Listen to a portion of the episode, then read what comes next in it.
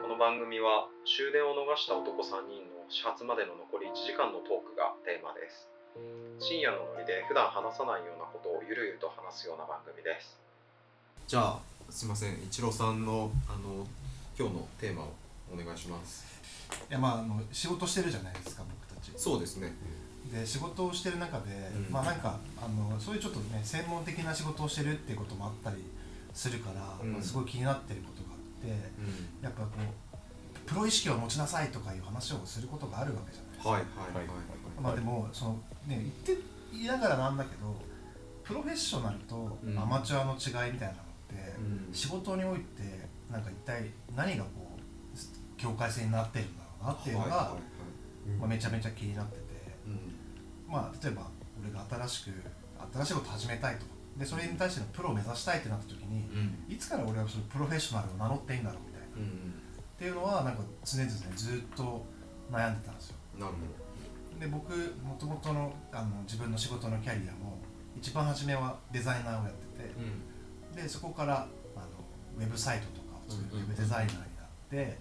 うでその後にウェブディレクターって言われるようになってんうん。最終的にはそのウェブプロデューサーみたいなものうん。になったりとかしたようなキャリアがあったんですけど、はい。それもだから自分がそのそれぞれのキャリアの中で、うん。まあ、いつプロフェッショナルになったんだろうなっていうことについてはなんかあんまりこう分かんなくて、なるほうん。でなんかでもそれってすごい気持ち悪いじゃないですか、どうんうん。お仕事をもらって、うん。でそこにちゃんとお仕事を返してるからお仕事をもらってる時点でプロなのかなって思ったりもするんだけど、うんうん。でもまだやり始めたばっかの時とかはうん。それについて自分がプロフェッショナルですって名乗っていいもんなのかなっていうのも分かんなくて、このプロフェッショナルとは何なのかっていうところを、まあ、みんなで話し合っていくことでうん。もっと自分に自信を持てるようになるんじゃないかなっていうのがなるほど。思ったこと、そうなんですね。うん。まあちなみにあの海君ははい。このこの話についてどう思います？そうですね。やっぱりそのあのプロフェッショナルってあの名乗らないじゃないですか、まあ、言って例えばこう仕事をしてる中で自分はまるのプロフェッショナルですとか、でそのななんかもうああえて言う必要がないことだと思うんですよね、そのお金をもらってそれに対するそのえっ、とまあアクションをするというかあと労働をするっていうことにおいてなんか自分がアマチュアかプロかっていうのってなんか普段そんな意識しないと思うんですよねでそれって何でかっていうとその求められた仕事を、えっと、やっていく上で、えっとまあ、できることもできないこともあると思うんですけどで、まあ、結果どうあれちゃんと1ヶ月過ごせればお給料が出るわけじゃないですか。だからそれがおお給料がもらえてそのおお金をもらえることがほとんどの人のゴールだと思うので、あのプロかアマかっていうところでこう悩み続けるっていうのはそれは結構なんかあのイチローさんの中の,、あのその問いを持ったのは結構な、まあ、珍しいって言ったらあれですけど、あのそれはなんかあの大勢の多数の人とはちょっと違うんじゃないかなっていうふうに思ったそうなのか。なんですよね。でもちろんその専門職であったりとか技術職とか、えっと、資格がないと働けません。お医者さんとか薬剤師とかあと弁護士の方とか、あとはえっとその技術 そのあの土木の関係とかでその玉掛けとか、えっと、電気の工事士とかなんかそういうのはもうなんて言えばいいんですかね資格？資格がないとできないので、そもそも。だから自分は資格があってこれをやってるんだ。で他の方はこれは、えっと、できない自分のの仕事なんだっていうのは意識されてると思うので。そういうの資格っていう区分で分かれているとプロフェッショナルって意識がつきやすいんじゃないかなと思うんですね。で僕も仕事をしてる中でこの資格がないとできませんとかそういうものは担当してないのであんまり考えたことはなくてただそのやっぱり仕事していく中でプロフェッショナル意識を持っている人と持っていない人っていうのは、うんえっと、違いは分かるなっていうのはよく思うことなんですよね。なのでなんかアマチュアだとかプロプロだとか思わないですけどプロフェッショナリズムっていうものがそのあの同じコミュニティで働く人にとってなんか持っててほしいものっていう意識は僕もあります。はいはいはいちなみにそのなんかどういうものがうんプロフェッショナリズムだと思いますそうですね。まだちょっとあの多分 僕がバーって話してる中なんでこれから変わっていくと思うんですけどその過ちを認めるはいはい。が僕一つ大きなところだと思ってます。それはなんか経験的なところから。例えばですけど、うん。そのえっといや一郎さんこれ違いますよって言った時にあの何か指摘した時に「いや別に違くないよ」みたいな「合ってるよ」って言われて「いやでもこういう分析をして僕の中のロジックだとこうなってるから多分一郎さん言ってること違うんですよ。だからそこどう思いますかって言った時に「いやでもいやだから合ってるよ俺の言ってることは」って言われたら うんってなるじゃないですか。それってその何が正しいかっていうのを正しくすり合わせとか話ができてない状態だと思うんですね。で僕がもう僕の指摘が間違ってたら間違ってるよって言ってほしいんですよ。でもその成果に対するそのあのなんて言えばいいんですかねその進めていく仕事で何が正しいのかって話をしたい。でもそのあのそれについて、あの自分が間違ってるっていう前提を持てずに話すこと、でなんかどっちが正しいこととかって僕はそれはあの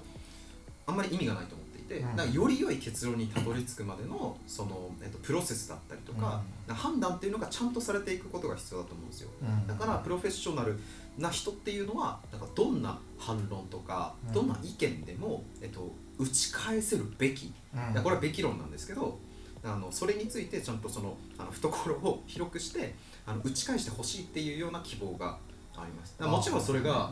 あのわけわかんない意見とか、お前あの全然知識ねえじゃんっていうところをツッコミとかだったらそれは跳ねていいと思うんですよ、でもそのいや僕そのチームとしてそのいい成果上げていきたいっていうふうになった時にあのこうじゃないんじゃないかああじゃないんじゃないかっていうあの打ち返しについてその一緒に取り組んでくれないと、うん、なんか周りの人も育たないですし、うん、何よりそのそれをあの最初にあのこういう方針で進めれていってくれた人がプロかどうかっていうのも周り判断できないですよ。あなるほど、うん、どうでしょう？すみませんちょっと長く喋っちゃったんで今の内容に実際の仕事の現場とかでも、あのよくこう行ったりとかする話として、はい、例えばあのお客さんからこうさこうなんですって言われることに対してメールを返すとかするわけじゃない、はい、そうですね。でその時とかに確かに自分でもいやもっとプロフェッショナルな対応をしなさいっていうふうな話をする時があって、うんうんうん、その時に言ってる具体案としてはお客さんが言ってることが、まあ、ちょっと、まあ、違うと、うんうん、本当はもっとこうした方がいいってなった時に、うん、それに対してなんかそれだと違います。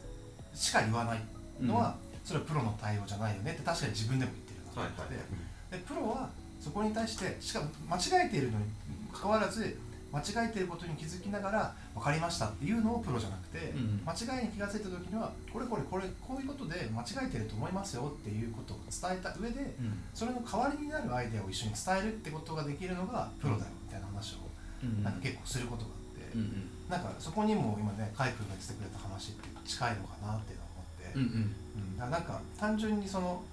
なんだろう間違える間違いとして受け止めていいわけでもないし、うんうん、その間違いに対して反論だけというわけではなくてその間違えてるって思ったところに対して自分のなんかアイデアとか答え出せるみたいなのは確かに現場で使っているプロフェッショナルイズムみたいなこととしてあるものだなって思って今聞いてた、ちなみにあのミロクさんはそうですね。このプロフェッショナリズムっていうのを話す時に僕は2つあるなと思っていて1つがその自分の内面に存在するプロフェッショナリズ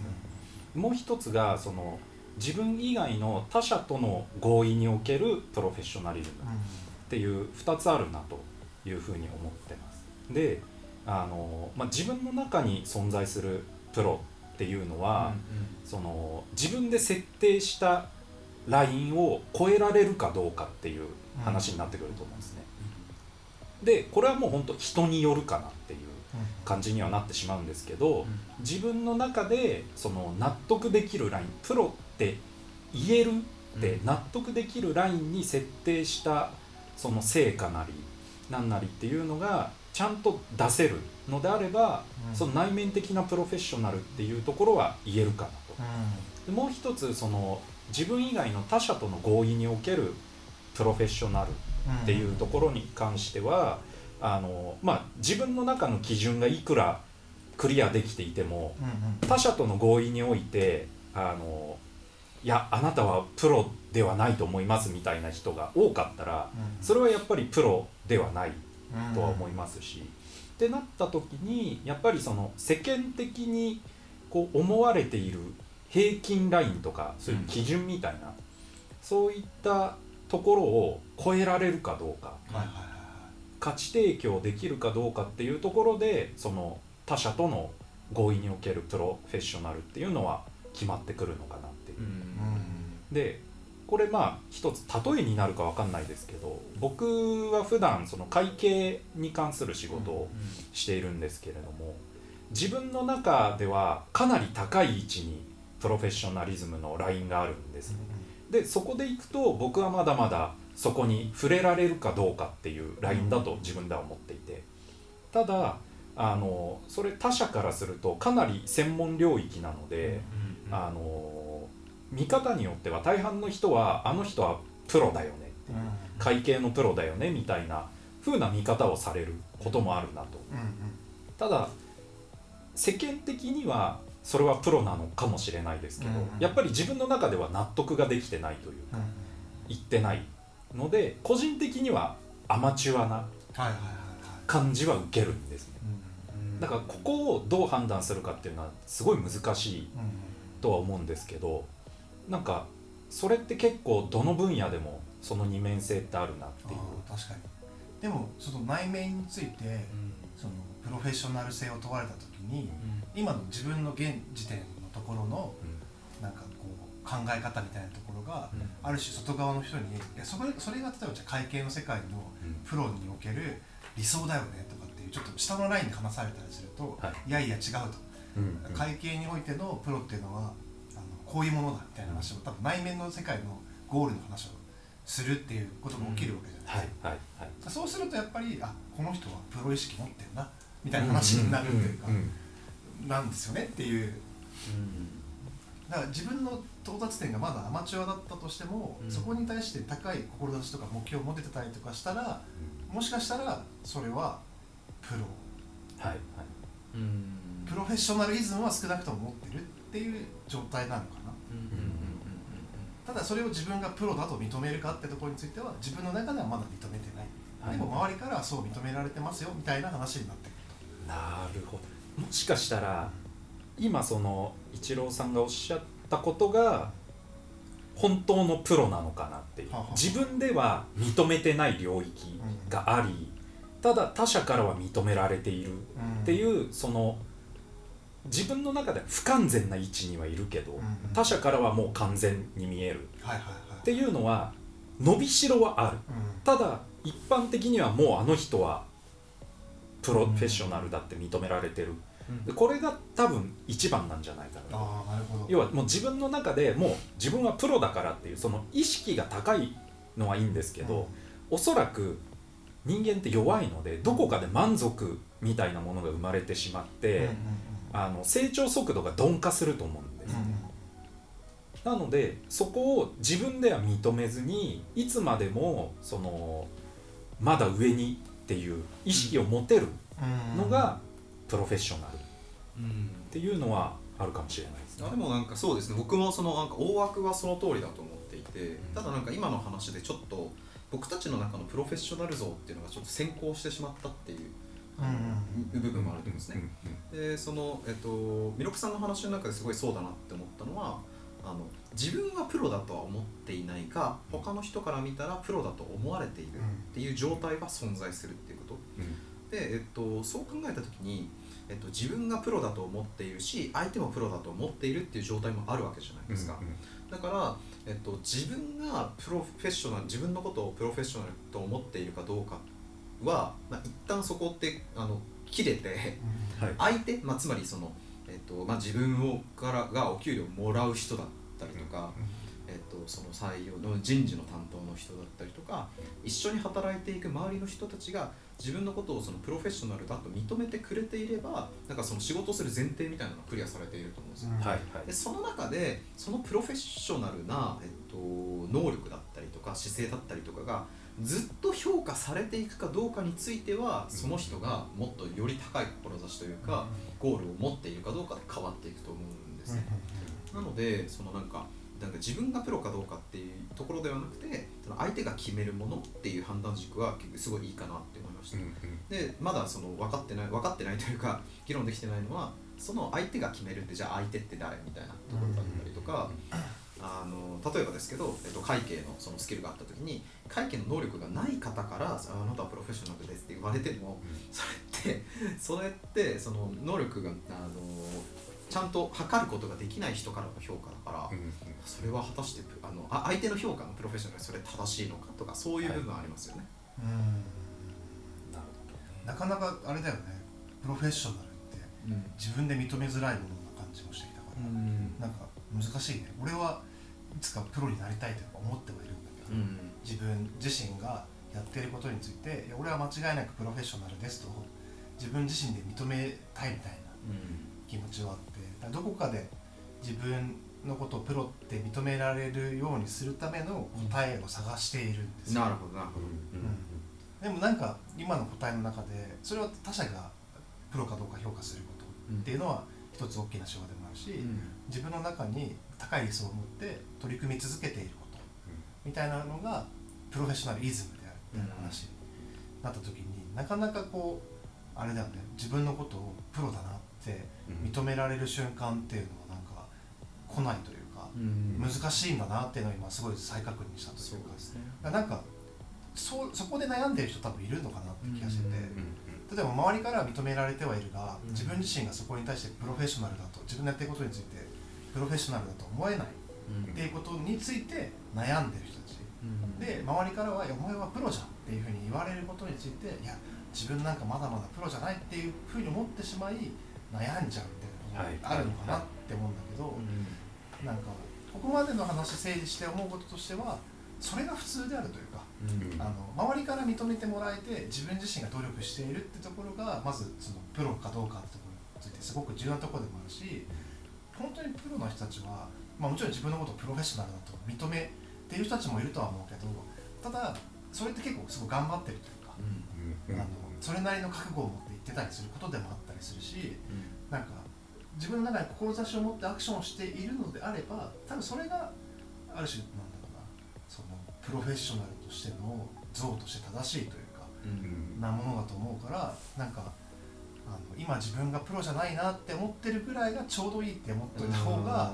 なんかプロフェッショナルっていうものと自分っていうものを合わせた時の、なんかこういい落としどころになってくるというか立ち位置なのかなっていうのも思った。そうですね。でもちょっとさ冒頭の話にちょっと戻るんですけどやっぱりその仕事するにあたってなんかまああのそのやりやすさというかいかに結果を出すかっていう側面だとそのみんなプロの方がいいと思うんですよね。うん、それはあると思うんですけど、うん、なんかあのプロかどうかっていうところを、えっと、いちいちこう考えはしないので。えっと、その態度としてそのプロにみんななっていこうよとか、あの今プロならばずっとプロでいようよっていうのはなんか一緒に働いていく仲間としてなんか持ってほしいところなんですよね。うん、難しいですよね。そのあのプロフェッショナリズムっていうその態度をこう持ってほしいっていうこと、みんなに持ってほしい持ってた方がその最終的な結果が大きくあの成功していくよねっていう話と、なんかそのあなたはプロフェッショナルかどうかっていう話ってちょっと違うので、うん、うん、なんか自分自身がプロフェッショナルだって認められた方がいろんなことに覚悟ができてるような気がするのよ、うん。うん、そういうなんかこう精神的な部分もあるかなという気がしていてまだまだ自分なんてアマチュアっすって言ってる人たちはどこかなんか自分がまだプロじゃないからっていうところに対してのやっぱ甘えが出ちゃう。ミスを許してよみたいな、そうそうそうそう。失敗することもありますよっていうことに対する予防性みたいにも見えたりするから、免罪符に。そう。でそれはねなんかあんまり理想じゃないなって思う。で自分自身も何かについてプロだって自負をしたいんだけどここのいつからがプロなんだろうっていうのがなかなかこう明言されてるものでもないからなるほど。そうそこに対してあ自分自身はもう逃げられないんだっていうふうに覚悟ができればそれはまた多分自分に対する見え方も変わる気がするし、そしたら、えっと、そのそのそうですね。なんかあの今の話の中で、うん、そのどうやったら自分がプロフェッショナルになるのか、うん、でそれを認められるのかっていう話があったと思うんですけどなんかそこはもうちょっとその一郎さんに質問したくて、うん、なんか誰に言われたら自分のこと認められますか？だ誰にじあなたはプロフェッショナルですよって言われたら、あそうかってなるなる納得いくかっていう。そうですそうです。それが僕はあじゃあごめんなさいそのそこはちょっと聞きたいところなんですけど、うん、あそれはやっぱり同じ道の自分がプロだと認めてる人から言われることじゃない、うん、難しいですよね。それってその向こうにも同じ構造があって、うん、その例えば目標とするプロがいるじゃないですか、うん、でもその人の目標とすその人についてもその例えば、えっと、イチローさんはその人から見たらその、えっと、経験が薄い人になると思うんですよ、経験が薄い人からプロって言われてもその人はなんかプロなのかどうかって分かんないじゃないですか、でもその先にもまたその師匠みたいな人たちがいて、うん、同じ構造は多分あり続けるんですよね。れえっ、ー、とそのプロフェッショナルって言うためにはアマチュアが必要なんですよ。要は全員がプロフェッショナルであった場合そこに何の特別感もなくて。アマチュアがいて初めてプロフェッショナルに価値が生まれる。うん、ってことはアマチュアが判断するでいいのかなっていうのは少し思うんですよ、ね、要はアマチュアの人がその道の人、うん、プロフェッショナルの人にこう価値を感じるのであればそれはもう自分がどう思っていようが、うん、プロフェッショナルと言っていいのかなっていう。気は少ししますね、うん、なんかその同じ土俵の人に確かに言われると嬉しいんですけど、うん、そこに関して結局それって自分の中で納得できるかどうかの話ではあるとは思うんですけどそのプロが価値を提供する相手はプロではなくアマチュアなので、ってなるとその価値を提供する相手のアマチュアが認めてくれるプロだっていう納得がいけばそれはもう立派なプロと呼んでもいいのかなっていう。あとはそれで納得するかどうかはまた別。自分で納得するかどうかは別。問題として。ただそこは一つ基準としてあってもいい気はします、ね、そうですね。その話をその今弥勒さんが説明していただいたその話を聞く分には超納得なんですけど、うん、また同じ問題は出てきて、はい、何がアマチュアなのっていう。はい。結局まあそのどのジャンルでもいいんですけど、うん、例えば僕からするとその自分は会計の専門職をやっていると。うん、ってなると会計の知識がない人は全員アマチュアなんですよ、うん、僕の中で。でそういう人たちがいるから僕の仕事は成り立っていて、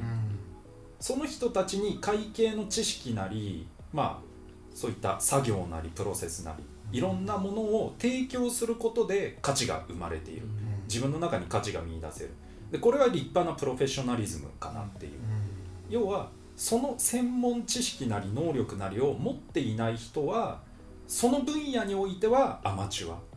ていう定義でいいのかなっていう、どこから見るかで全然変わってくるね。そうなんですよ。見方どの角度で見るか、うん、それこそ本当にねプロ中のプロみたいな人から見た時にプロと認められることがプロなんだっていう話だとすると、めちゃくちゃハードル高いじゃない、高いでもアマチュアの人たちから見た時にあこの人は自分に持ってないものを持ってるなって思ってもらうことっていうとすげえハードルが低いというか、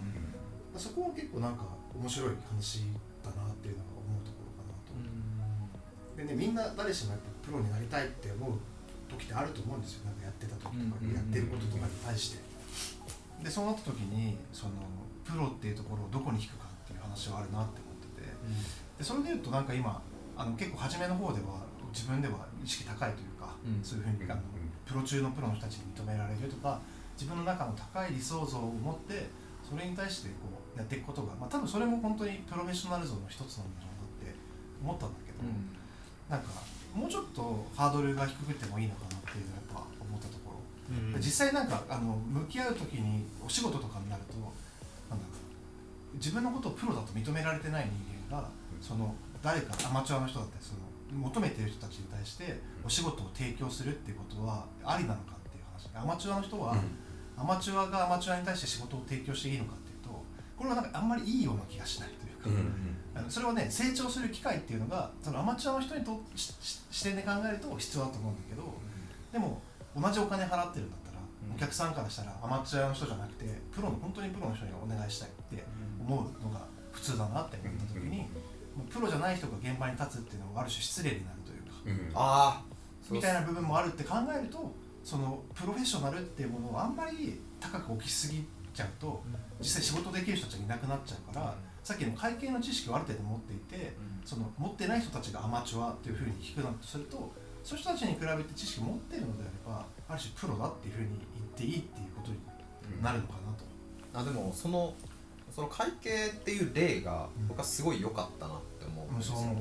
そのそのジャンルの領域においての知識があるないじゃないですか、うん。だからそこからちょっとそれを言い換えるとあのその領域においてうん。自分がどれぐらいのレベルなのかとか,、うん。なんかどれぐらいの,、えっとその何も知らない人に対してどれぐらいのアドバンテージがあるとかで逆にここからは知らないここからは分かりませんみたいなところが分かってるとあの相手とそのお客さんとか、まあ、その話話す相手と相対した時にあの差分が分かるじゃないですか、うん。相手と自分の。はい。でそこで自分のその領域話すあの領域について自分の方があの知識量が多いなとか、うん。経験が多いなってなったら、えっと、その関係においてはアマとプロって言えるとはい。思うはい。はい。っていう感じでそのつまりプロかアマかをあの測るためにはあの自分が何をどれぐらいできるっていうのをうん。正確に知ってないと、自分のレベルが近い人を見た時にいや俺の方が多分できるなみたいな、そういうう定性的な感覚はそう良くないんですよね、うん。だだからそういう意味だとその、まず資格とかだとすごい分かりやすいですよね、うん。レベル感が。確かに確かに。点数で見えてくるるしね。そうですそうです。ああなたはそのそこの、あの9まで取ったんですねとか、あの簿記何級まで持ってるんですねとか。だったらここからはやってないですよねとかうん言えるじゃないですか、そのだからそのイチローさんみたいにあのこうし資格がないと働けませんとかの領域ではなくて、うん。そのあの最初にはお話があったデザイナーとかディレクターとかプロデューサーっていうその指標が会社によって結構変わってくる、あのご職業であったりとかっていうところだとそのあのプロとアマのあのお悩みっていうのは確かに生まれやすい。うん、うんどうでしょうか？今の。いやでもなんか結構納得はいったというか、うん。まずだから自分自身がプロフェッショナルであるってことをうん。認めるっていうことは結構やっぱ難しいんだなっていうのがあったで多分それが変なことじゃないんだおそらくそれ自分の中で志が高ければ高いほど自分自身をプロフェッショナルだって認めることはすごく難しくなっていくだから、俺まだプロフェッショナルじゃねえなって思って大丈夫かな俺の仕事って不安になることとかあるけど、うん。でもまあそんなもんだって思うとちょっと楽になれたなっていう気もするし、そうで結構その関係性においてプロフェッショナルであるってこととアマチュアであるってことが変わってくるっていうこと、だからなんかそれを考えた時に自分自身のなんかどれぐらいできるのかっていう自分を知るっていうことっていうのが、このプロフェッショナルとしてやっていく上でもすげえ重要になるんだみたいなことはなんか結構学びとしてはあったなと思って。ただなんかこれを聞いてる人の中でそのプロフェッショナルっていうことについて悩んでる人とか同じように思ってる人がいたりするならばなんか今出てきた話みたいなのは結構こうなんだろうな励みになるというか、なる部分なのかなとも思ったしあんまり自分自身をねあのいじめすぎて自分はプロじゃないプロじゃないっていうふうに追い込むもんでもなくいつかプロになりたいっていうふうに思って志すことはめちゃくちゃいいことだけど、うん。でもまあ大体そんなもんだと。それそこになんかあんまり高いハードルを設けすぎずにちゃんとなんか他の人たちと自分の差分を比べた時に自分の方が知識を持ってるってことがあれば、まあ、それだけでまず自信持っていいっていうことなんだなっていうのはなんかすごく今日の答えとしてよかったなっていうのは思った。そうですね。なのでまあその今日のテーマとしてその仕事におけるプロフェッショナルとアマチュアの違いは何かっていうのだとなんか自分がどのレベルにいるか分かるっていうのがうん。プロなのかもしれないですね、うん、いい答えなんじゃないそれ、そうですね。うかね。アマチュアの人でも、まあ、そのレベル感が分かる人はいると思う。あでもそうだどうなんでしょうん、いやでもそれ難しいんじゃない？うんだからやっぱ自分のレベルが正しく分かるっていうところまでうん。少なくとも自分の専門性をこう磨いてるから分かることだと思うんだよね、多分なんか本当にアマチュアの人たちってなんか根拠のない自信を持ってたりとかして多分俺やったことないんだけどめっちゃできる気がするっていう世界があると思うんだけどそれは絶対どこかでやり始めると壁にぶち当たってそんなこと言ってた時代もありましたわってなると思う。でもなんかそれを乗り越えてた時にその相対的なところを見た時に自分のレベルがどれくらいかって分かるようになってくるみたいな、うん。そうなってきたら一つプロの道に入ったって思っていいっていうのは、はいはい。なんかすごい分かりやすいなってここは分かるけどここは分からないってちゃんと言えるっていう。そうそうそうそう確かに。何が分からないそうその話をちょっと踏まえると何が分からないのか分からないのはもうアマチュアなのかもしれないですね、うん。そもそも。そうだからよく2人がさ投資の話とかもしてるけどそうですね、俺それ聞いててもさ何を悩んでるのか全然分からない。めちゃくちゃアマチュアだから、うん。そう。今そんな難しい話してんのかなとかやっぱ思っちゃうんだけどこれは今の自分をラインを知らないからうん。この関係性においては完全にアマチュアだなって思って。まあでも多分僕たちは僕たちでそのプロだとも思ってないってことですね、そうですね。関係性で成り立つもの、うん。そういう部分っていうのはでも俺いざその投資をしたいって思ったりとかした時は、うん。やっぱりそれをプロだと思って2人にきっと相談をするだろうし、そう。でもなんかやっぱそういう関係性の中にプロフェッショナルとアマチュアっていうことがあるなっていう話、はい。いやなんかすごい納得のいくだなと。自分的には、うん、よかったなと。あちょっと気持ちは楽になったかなみたいな、そうですね。うん、これから人にプロとはみたいなことを言うことがあればまず自分のレベルをちゃんと正しく知ることだって言ってきゃいいっていう話かなと、そうですね、まあ、かつそのプロプロにを目指しなよとかプロになろうよっていう言い方だとやっぱりそれあの区分けがついてない人にとっては何のこっちゃっていうことになるのでなんかそのどの分野においてそのどうなるべきっていうのはなんか合わせて伝えていったいやでもそうそうそうそう。もうまさに今これから閉じようとしてるタイミングでまた盛り上げて申し訳ないんだけど、はい。多分そこが本当になんか問題だったかなっていう気がして、うん自分がプロとアマチュアの区別がつかないっていう人たちがなんかプロになりなって言われると思うんだよ現場とかで、はいはいはいはい。もっとプロ意識持てとか。うん。でもそれがなんか自分の中であんまりつかめない状態アマチュアの状態の時ってうん。すごくそこに苦悩する気がする、そうですね、うん自分の位置がわからないっていうのがアマチュアって話しましたからね。そうそうそうそう。だからなんか目指すべきはうん。自分の位置をちゃんと分かるようになるってことをうん。まずアマチュアだったりとかするならば目指していけばそれはなんかある種プロにたどり着くための一つの過程としてあるっていうことなのかなって思うとめっちゃ分かりやすい答えだなと。これから自分がなんか新しいこと始めようと思ってもうん。自分のレベルが正しく分かってくるってところをまず意識したりとか目指したりとかできればそうなんかあ自分はこの道に対してプロになってるんだなとかって実感できるのかもなっていうのは思った。うん。はい以上です。僕からは。ですね。はい。じゃあありがとうございます。はい